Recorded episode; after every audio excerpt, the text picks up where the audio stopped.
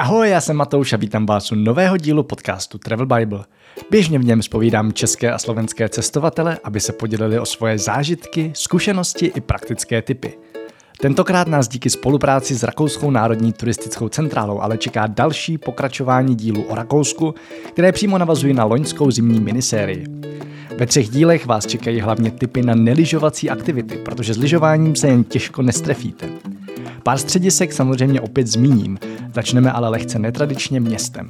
A nebude to Vídeň, kde sice pořádají krásné vánoční trhy, ale osobně doporučuji do ní vyrazit spíš na jaře nebo začátkem podzimu. Pojďme se teď společně s Tomášem Hajkem, mimo jiné fotografem a novinářem, podívat do Salzburgu. Do města, kde se narodil a vyrůstal Wolfgang Amadeus Mozart a jehož krásné historické centrum patří na seznam světového dědictví UNESCO. Salzburg budete mít i při cestě do mnoha alpských lyžařských středisek a i v zimě se vyplatí udělat si zastávku. Možná obzvlášť v zimě. Adventní a vánoční trhy to samozřejmě mají taky, dokonce jedny z nejstarších na světě. A k tomu taky Vánoční muzeum. Uslyšíte i o takzvaných Krampusläufe, čertovských bězích, kterých se účastní i několik stovek prý dost děsivých čertů. Odkazy i všechny ostatní díly podcastu Travel Bible najdete na travelbible.cz lomeno podcast. Pojďme na to. Čau Tomáši, vítej opět v podcastu Travel Bible. Ahoj Matouši, jsem moc rád a děkuji za pozvání. Rádo se stalo, tebe už lidi znají, myslím, docela dost. A já jsem tě tady opět pozval k dalšímu rakouskému povídání, protože my to máme oba takový, že do Rakouska jezdíme rádi. Tentokrát tady máme zimní díl, posledně jsme nahrávali letní, pokud se dobře pamatuju. Je to tak? Už nějakou dobu zpátky to bude. A pojďme začít v Salzburgu, protože to vím, že je město, který máš hodně rád, jezdíš tam i s dětma, nebo byli jsi tam několikrát s dětma. Co dělat v Salzburgu v zimě? Hele, Salzburg je za mě úplně geniální město, eh, kromě toho, že se Salzburg dá prostě jenom tak procházet, protože je to prostě taková jako zahrádka, nebo taky jako takové, jako prostě taková, takový malý království uprostřed Rakouska, eh, tak eh, jsou tam prostě místa, na které se rozhodně jako musíte podívat, ať je léto nebo zima, je to úplně jedno. Buď to, to může být úplně ta hlavní štráse, přes kterou jdete vlastně kolem těch obchůdků, kde vám visí do, do, do výhledu ty jednotlivý domovní znamení, které jsou tam jako prostě krásně vyvedený a, a je to vlastně obrovský zážitek. Uh, potom je tam uh, úplně, já miluju a máme, máme dokonce jednu fotku tady v obyváku z toho uh, mniší horu, ze které je vidět krásně na celý Salzburg, vlastně včetně řeky a, a je to prostě nádherný místo, kam se dá dokonce vyjet takovým jako mm, takovým výtahem. A když si pořídíte Salzburger Card, uh, tak vlastně je ten výtah je v ceně. Jinak Salzburger Card je úplně skvělá věc, Eh, když chcete opravdu jako prožít Salzburg a je to léto nebo zima, je to úplně jedno zase, prostě máte eh, v té kartě je spousta vstupů zdarma do různých muzeí, je tam krásný eh, přírodní muzeum v Salzburgu. Určitě stojí za to navštívit třeba Mozartův dům, rodný, rodný dům, tam jsme byli s dětma teďka, je to, je to krásný se podívat vlastně, jak to tam vypadá. V Salzburgu určitě navštívte kavárnu, kde vznikly Mozartovy koule. Je to jediná kavárna, která dodává ty... To mě zajímala ta story zatím. Ty originální eh, koule. Vlastně jediný originál Mozartovy koule právě pochází ze Salzburgu, tady z téhle kavárny. Je to eh, kavárna Fürst a eh, vlastně jsou to bombony, které on nabízel těm lidem už od nějakého roku 1884, kdy si založil, eh, kdy přišel do Salzburgu a otevřel si tam v Brodgase eh, číslo 13, ten dům tam do dneška stojí a vlastně pořád tam sídlí ta kavárna, tak si tam eh, otevřel tu kavárničku a cukrárnu a nabízel tam ty Mozartovy bombóny a později přejmenoval na Mozartovy koule a vlastně on se v roce 1905 zúčastnil, eh, s tím výrobkem se zúčastnil pařížské výstavy a získal za něho zlatou medaili.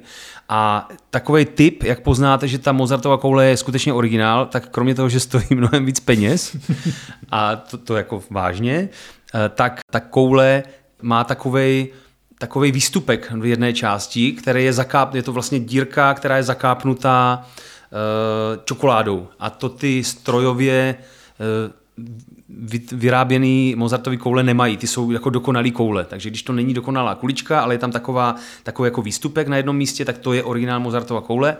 A jinak ty, ty, co asi známe všichni, jsou takový zlato-červený, zatímco tyhle jsou, mají modrý, modrý přebal. Takže to je, to rozhodně musíte v Salzburgu taky vyzkoušet.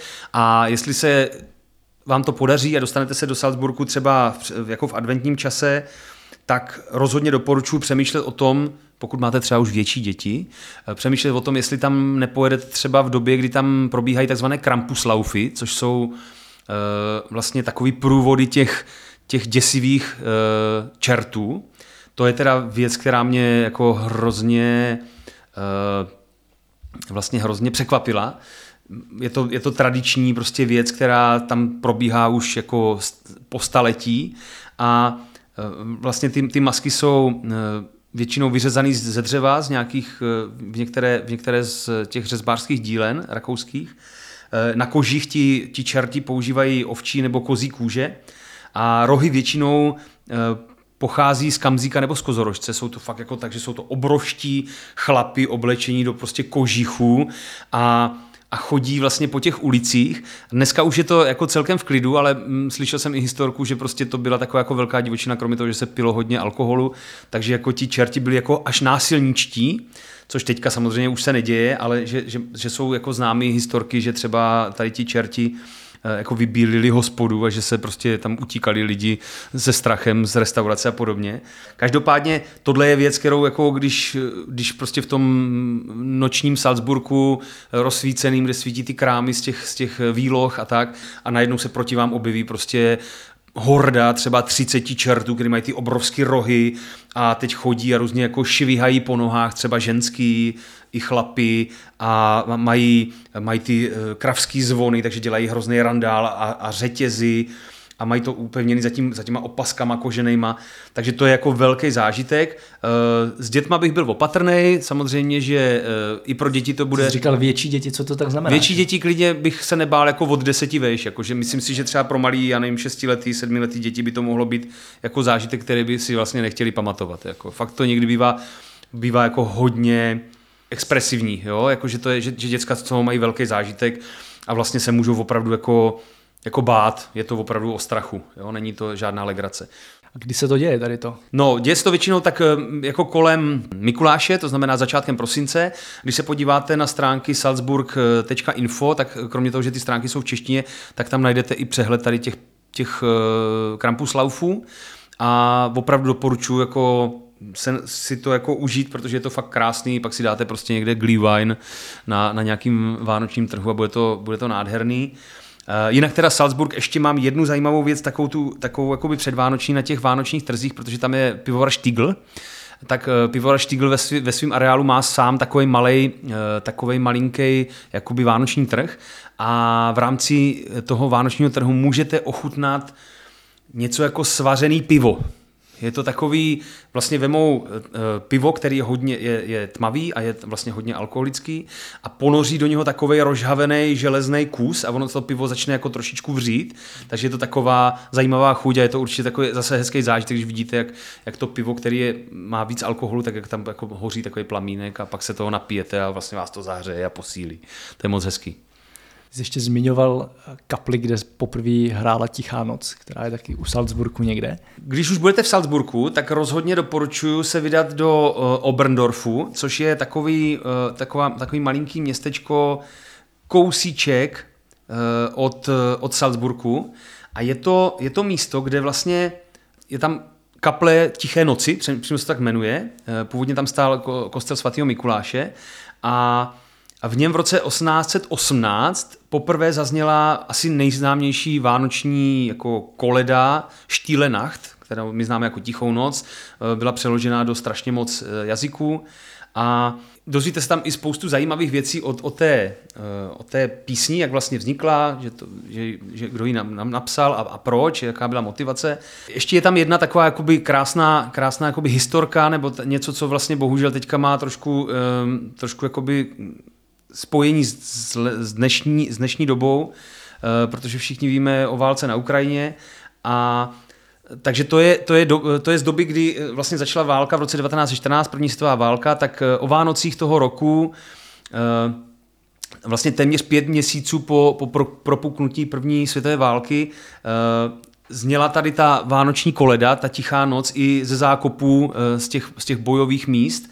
A zpívala se tenkrát vlastně na obou stranách konfliktu a byl to vlastně jediný den, kdy vlastně utichly ty boje a i nesmířitel, do té doby nesmířitelní protivníci vlastně si začali v různých jazycích jako zpívat tu samou písničku a je to takový, pro mě je to takový jako silný moment, když jsem to slyšel poprvé, tak mi to hrozně jako vzalo, že to bylo vlastně takové jako symbolické. Eh, bohužel hned druhý den se zase začali řezat a řezali se další tam čtyři roky. Je, tam je jako hrozně zajímavá věc a tady tu, tu story jsem slyšel v podcastu Hardcore History, který všude doporučuju a tam vlastně byl, byla celá velikánská série o první světové válce a oni tam říkali tady ty jako zvláštní věci, co se tam děli a tam bylo zajímavé to, že ti lidi vlastně ono, jakože nejen, nejen, že zpívali koledu, Dokonce tam někde uspořádali fotbalové utkání mezi sebou. Jo, jo, jo, jo ano. ten den, to ano, jako, že oni se prostě dohodli, že přeruší palbu na, na ty Vánoce. Teď jsme, teď jsme jenom soupeři ve fotbale a jo, budeme jo, spolu zpívat ano, a tak. No. Jo. A to, co se pak stalo, tak oni po sobě dál nechtěli střílet, protože najednou to jako nebylo jo. tamhle nějaký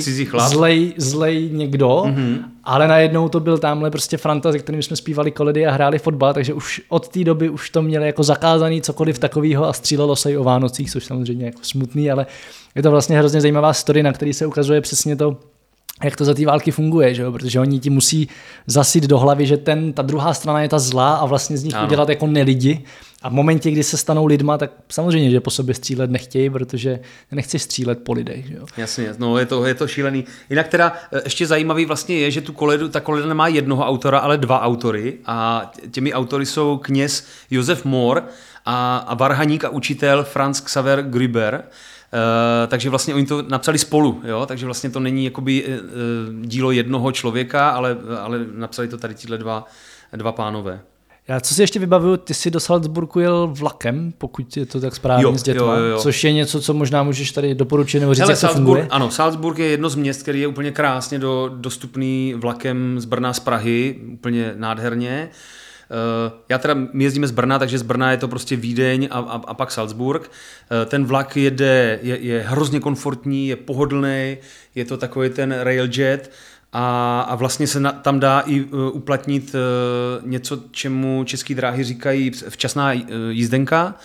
Takže to stojí prostě pár sto korun, jo? že to není ani, ani nic drahýho. A když se rozhodnete dostatečně dopředu, tak jako Salzburg se teda dá navštívit v podstatě v jakékoliv době. Doporučuji, prostě Salzburg je prostě úžasné město s neuvěřitelným geniem loci, a, a říkám, nemusíte vlastně chtít vidět nic, jenom prostě brouzdat Salzburgem třeba celý, celý víkend je, je prostě nádherný. Jo. E, třeba já mám teďka no, nový zjištění, my jsme tam byli, hm, naposledy jsme tam byli loni v zimě a v podstatě celou dobu jsme sledovali hlavně elektrický auta, protože to je teďka nová obce mého syna. Ještě než se s vámi pro tentokrát rozloučím, přidám pár tipů na lyžování v okolí Salzburgu. Už v loňských dílech jsem zmiňoval rozlehlé středisko Saalbach Hinterglem, nedaleké Cel Amse a ledovec Kaprun, i Obertauern z jednou z největších sněhových nadílek v Rakousku. Teď k tomu přidám i Snowspace Salzburg, zhruba 210 km sjezdovek a 69 lanovek a vleků asi 60 km jižně od Salzburgu.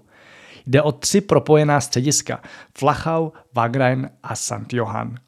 Mimo jiné tady využijete i sezónní skipas Ski Amade, který združuje 25 středisek v Salzbursku a sousedním Štýrsku. Konkrétně St. Johann patří mezi velmi family-friendly střediska. Přímo v městečku St. Johann im Pongau dokonce můžete děti učit lyžovat díky zdejší pomě zdarma. Samotný velký ski areál pak začíná v nedaleké vesničce Alpendorf a postupně se přes několik vrcholů a údolí můžete dostat až do Flachau k dálnici A10. Za mě jde určitě o jedno z dalších středisek, kam má smysl zajet si z Čech klidně jenom na víkend. Cesta z Prahy trvá něco přes 5 hodin, z Budějovic 3,5 a samozřejmě Salzburg máte po cestě. Připomínám, že odkazy a všechny další díly podcastu Travel Bible najdete na travelbible.cz podcast. Aby vám neutekly další díly, přihlaste si odběr na Apple Podcast, Spotify, Pocketcast či kdekoliv, kde posloucháte své podcasty a budeme rádi, když nám tam necháte krátké hodnocení. Zatím čau, cestujte a těším se v příštím dílu naslyšenou.